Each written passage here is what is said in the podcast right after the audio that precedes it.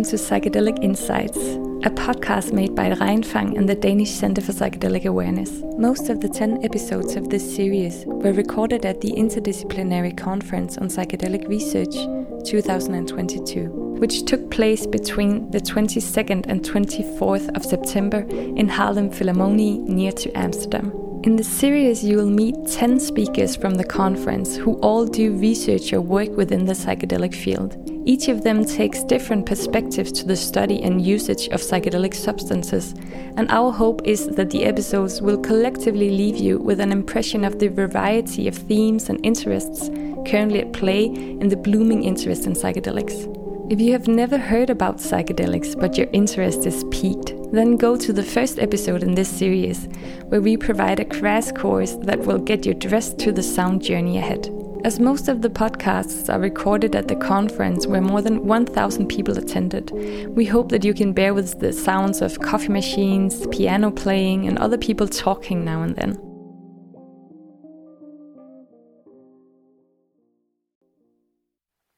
In this episode, you will meet PhD and Chief Medical Officer at MAPS Public Benefit Corporation, Corinne De Boer.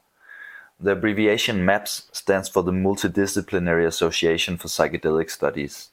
MAPS has since its formation in 1986 been a prominent actor in the efforts of re-legitimizing the therapeutic use of psychedelic substances, especially with regards to MDMA-assisted therapy for people suffering from PTSD. MAPS has not only supported research and clinical efforts, but also made big contributions to the larger psychedelic ecosystem, which includes being involved in public education, policy, and harm reduction. In the US, MAPS has succeeded in getting MDMA as assisted therapy for PTSD all the way to phase 3 clinical trials. And if everything goes as planned, this will be a legal treatment option in the US within the next couple of years. It is expected that Europe will follow that development soon after. In this podcast, we talk with De Boer about the potential of MDMA-assisted therapy more generally, and about the current status of research in MDMA-assisted therapy in Europe more specifically. We hope that you will enjoy this conversation as much as we did. I'm sitting here with uh, Corinne De Boer from uh, MAPS Public Benefit Corporation, um, and you're the Chief Medical Officer at MAPS uh, PBC. Sure. Um, and you just given a presentation here at ICPR, which is uh, the biggest conference on psychedelic substances in Europe, right? Um, so thank you very much for taking the time to retreat with us in the. Thank you. The Thanks for the opportunity. Appreciate it. Yeah, any day.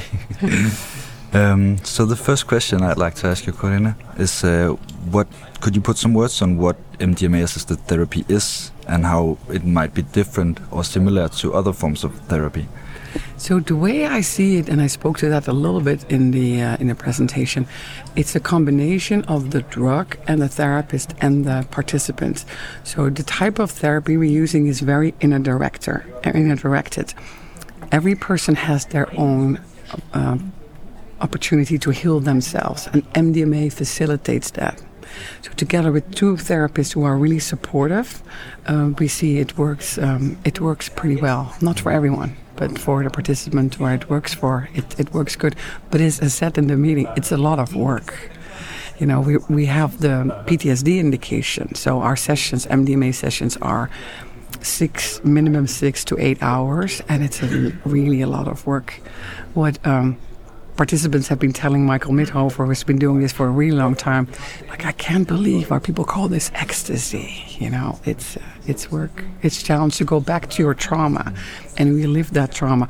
So what MDMA does, it reduces your fear, and in that way, people are more open to be able to go back to the traumatic event, and then they are able to explore that with the assistance of the therapist where needed. Wow. Um so you were also talking a bit about where we are in Europe with regards to MDMA-assisted therapy. Mm -hmm. um, could you could you put some words on where are we actually in Europe with with regards we to this thank aspect? We started our phase two clinical trial in seven different European countries on ten different clinical sites. We probably started about a couple of years ago. Um, as being Europeans yourself, you could imagine it's very different to do it like in the US with one governing body. So we have a slightly different versions, and certain countries are ready to enroll already. Some are completed. Some we have a little more hurdles to go with. So we enrolled about one third of the patients planned for this phase two trial. So um, I presented data about the first 11. We have another one from the UK, and we plan to have 30. And what this trial does, it's actually a training protocol for the therapists. So the it's an open label trial. Everyone gets MDMA. It's only two sessions, but it's um, three preparatory sessions with 90 minutes each. Then the MDMA session, then three integrative sessions after then a month later, another MDMA session, and then another three integrative sessions. So the study duration is about 10 weeks. And we're talking about, um, I would say, at least 30 hours of therapy in that. The European uh, medical authorities or the, the EMA here uh, require something different from you than the FDA does in the US? Or? No, they actually didn't. No, it's very similar. It's and we will be able to use because we are planning to file in the in the United States sooner because there we already we completed our confirmatory phase three trial, so we can use that whole data package to bring to the EMA. But they requested one additional phase three trial, and we're hoping to start that phase three trial next year. And then the countries who completed MP18, so the therapist training program, where the therapists get supervisions, and in phase three, they're already more experienced. So the countries who completed will probably be able to start phase three sooner. So it will be a rolling start of that study. So the infrastructure is somehow ready for, for phase three trials to start rolling. Yeah, for the studies where we where we're working on, we have 57 uh, therapists in the program, and um, so the different therapy pairs, like you know, in Norway, we we had two participants going through the trial. in Czech Republic three, the Netherlands already completed six out of eight. Um, so yeah, we're, we're we're giving the amount of participants per country because we're training those therapists in pairs, and then they need to be ready for phase three because then in phase three you have an opportunity to get a placebo participant as well. So we have designed that study to be um, moderate PTSD the current phase two study is a severe PTSD, is a CAP score of 35, and the phase three a CAP score of 28. As a caveat, we submitted the protocol to the regula- regulators, and we haven't heard back. So that, that means we haven't heard a no, but we haven't heard a yes either. So we anticipated uh, we anticipate comment on it, and the chance is um, we randomize participants MDMA to placebo two to one, so you have two chances more to get MDMA than placebo. So ultimately, when the trial is over, one third of the participants would have gone placebo and two thirds MDMA. We felt that is fairer in general. Um, I hope the EMA and other regulatory authorities will uh, will accept that. What's the advantages of doing it two to one? Because even though from our phase two results um, and also from our phase three results in the United States, we have always said we have really good therapists even the placebo participants, 30% uh, lost their PTSD diagnosis. Um, but it's a bit unfair, right? You know, it's it's a lottery when you get placebo or MDMA, and we do hear from participants when they're done with the trial or they have an idea what they got that they're disappointed. So what we always do, even if you got placebo in any of our trials, you have a crossover study. So all the placebo participants from United States, but also in this European phase three trial, will be able to get MDMA in a crossover study. They just have to wait a little bit longer. Is that is that a uh, structure that you advocate also generalizing to the rest of psychedelic studies that that ethical consideration I think I think we should. I think that's like yeah that's really important for us. Yeah not every pharmaceutical company does that when you talk about more psychiatric drugs but for us it's really important to be able to do that. Yeah. um, so if everything goes as planned with the phase 3 trials when when do you expect that you have some kind of uh, yeah idea of when we might see MDMA assisted therapy for PTSD, at least in Europe? Well, we anticipate, we say roughly probably two years after we get approval um, the, by the FDA. Mm. It's hard to tell how it goes, you know, how enrollment is going and, and the complications, but that's, that's our working, our working number a little bit. And FDA in the US, you hope, might approve? Well, we started filing our NDA next year. Mm. Um, maybe in 2024, but it's really hard to say a date actually. Yeah. Yeah. Because there will a lot of stuff happening. We'll, we'll start filing this NDA application. They'll start reviewing it. It's the first psychedelic assisted therapy, so there will be a lot of questions. We'll for sure have an advisory committee, which is an external board that's going to ask all the questions and they're going to recommend to the FDA to, if it gets approved or not. So that's why I actually don't want to say a year. I'd say we're filing our NDA next year. That's our that's our plan, and we're pretty confident we're able to do that. Mm. But at least things have been progressing quickly the the last years, right? That's yeah. Well, we've come a long ways. We started to do the first studies like quite some time ago, but that's what, as Rick explained in his talk, it's the nonprofit model. So he, he's raised all the money, and that's why everything has gone slower, and, and now it's going a little bit faster. But we've been doing this for a long time. Yeah, yeah, that's true. and thank you for doing it for a long time, really. Um, so now that the, the implementation of MDMA assisted therapy for PTSD seems to be going pretty well and on track, um, I'm wondering have researchers and clinicians begun to look at other health conditions that might be treated or, or somehow treatable yeah. with uh, MDMA? Yeah, for sure. We have a really large uh, investigator-initiated trial program, and we'll be using that a little bit to get like some pilot studies where we see different indications. We are going to start, as Rick mentioned, like an eating disorder study next year. We're planning to do that. Um, there is one person. I'm a pediatrician by training. I'm very excited. One of our investigator studies is a postpartum depression study that was on hold, put on hold by the FDA because they're really concerned about it. But it's come off hold, so we're to look into postpartum depression as well. Um, other indications that we're looking at. So uh, we do need to focus on getting MDMA assisted therapy for PTSD approved because that will actually make the opportunity for doing the other studies easier. Because with the public benefit model, every um, drug the money that we're we're making from selling the drug post approval will go back into the research. Mm. But that means like you need to focus and put all your resources on making that approval happen first.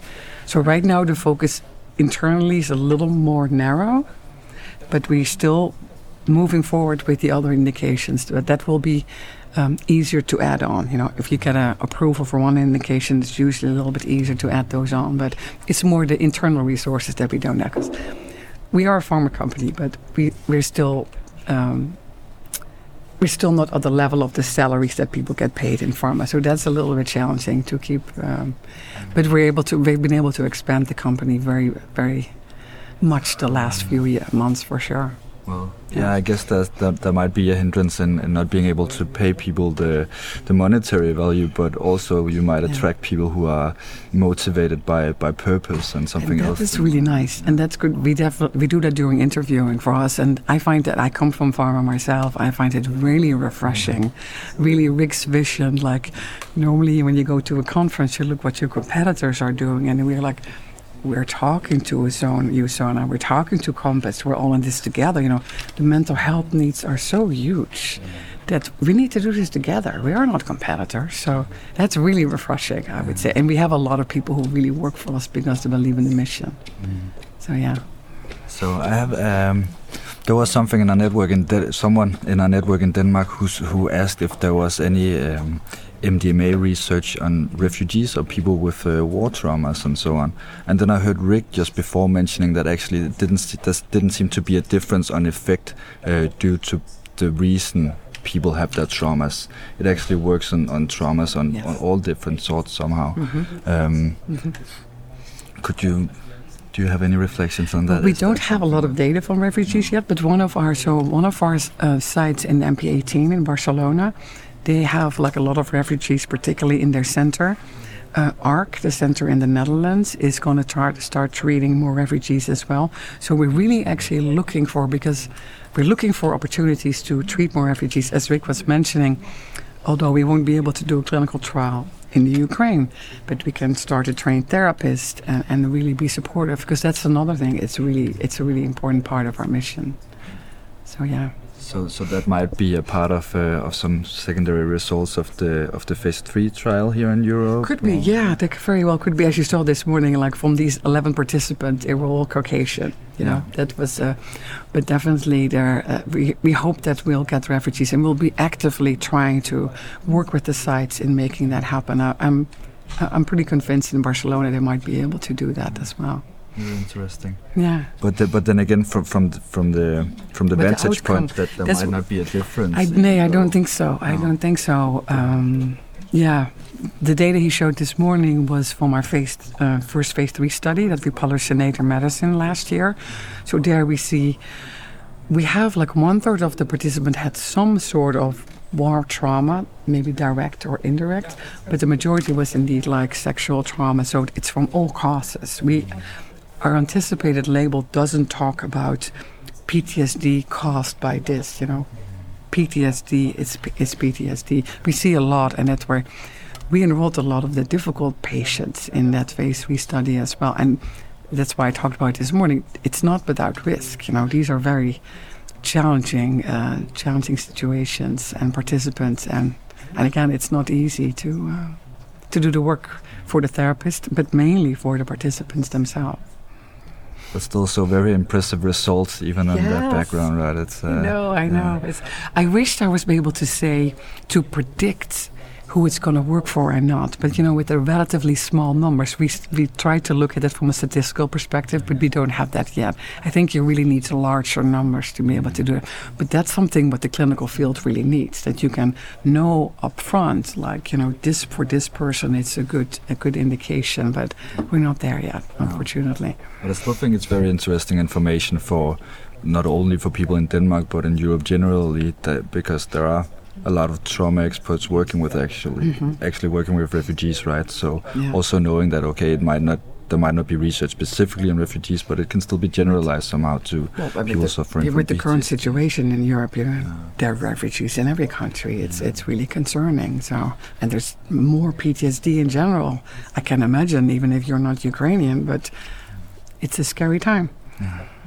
But uh, a bit more bright with uh, all the promising research that oh, is coming. you, I think. thank you for that. Um, so we are a few people in Denmark uh, also interested in the MAPS education for uh, for MDMA assisted therapy, and I know that there's a cohort of people, clinicians, therapists from Denmark going to the US now uh, to do the education over there. And I'm wondering a bit when uh, I might be able to apply here in Europe to do the education. Is Great, great question. Yeah, to my to my knowledge, I think we definitely do some sort of training program in Israel. That might be the mm-hmm. closest. There are ideas to expand the training program in other parts, but I'm I'm honestly not sure where that where that sits right at the moment. But the biggest drawback, because we need to have the the, the right amount of therapists with the right qualifications ready for when this therapy is approved, with this modality is approved. So yeah, we'll definitely support that.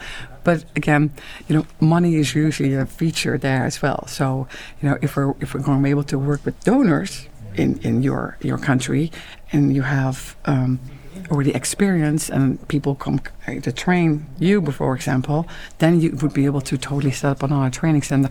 We do the same, you know, Rachel Yehuda. Uh, we started a trial with her in the Bronx VA. It's very important. Rick has been working for 30 years to try to do a study in the VA, and we finally last year it started to happen. But she is now she's training uh, VA therapists, so that model could definitely work. You know, an experienced therapist who've seen patients in the trial, but that's why you actually need to have the experience in a clinical trial because that's how you. That's a part of our training program because you need to get supervision as well. That's very important. Yeah, it's interesting with all of this infrastructure that has to be dispersed and have to be put in place, right, for all this to to really take place. Um, so, just one last question. Now, I, I think I've taken a, a bit of your time, and I'm very happy that, that you're allowing me. but but this will be the last thing. Um, what um, is there something like a topic or discussion or a theme or something you've seen here at the conference that have been especially interesting? Or Well, I was blown away by Amanda Fielding's presentation. I'm not sure if you saw that one. Um, microdosing with LSD for a mild to moderate uh, dementia. And that sounds very promising. I, I had no idea. So I came away with that one, like for sure. They just started. She's been working for a long time. I think that study started um, recently, and she shared some some stories from one of the participants there, like an hour after a microdose. This woman looked more alive. It was really amazing. So yeah, I thought that was very, very interesting. Yeah, that sounds interesting. Yeah, I hope we're going to be able to get all the recordings because there were too many good tracks all happening at the same time. Yeah. Hopefully they're all available afterwards, else I'm gonna have a bit of a, a bad time with all the stuff I missed out on. Yes. Um, is there anything you would like to say, or something you think we should know with regards to MDMA-assisted therapy?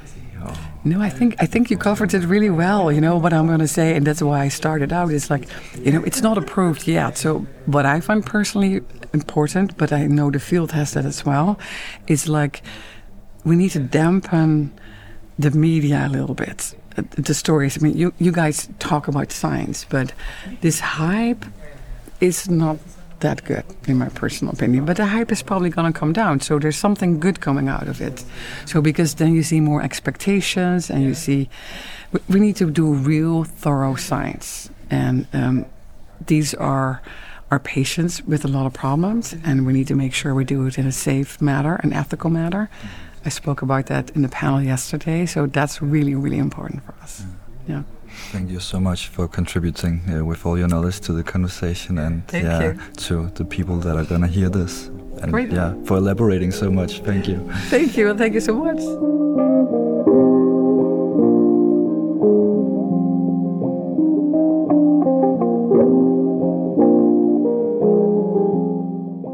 Thank you for listening.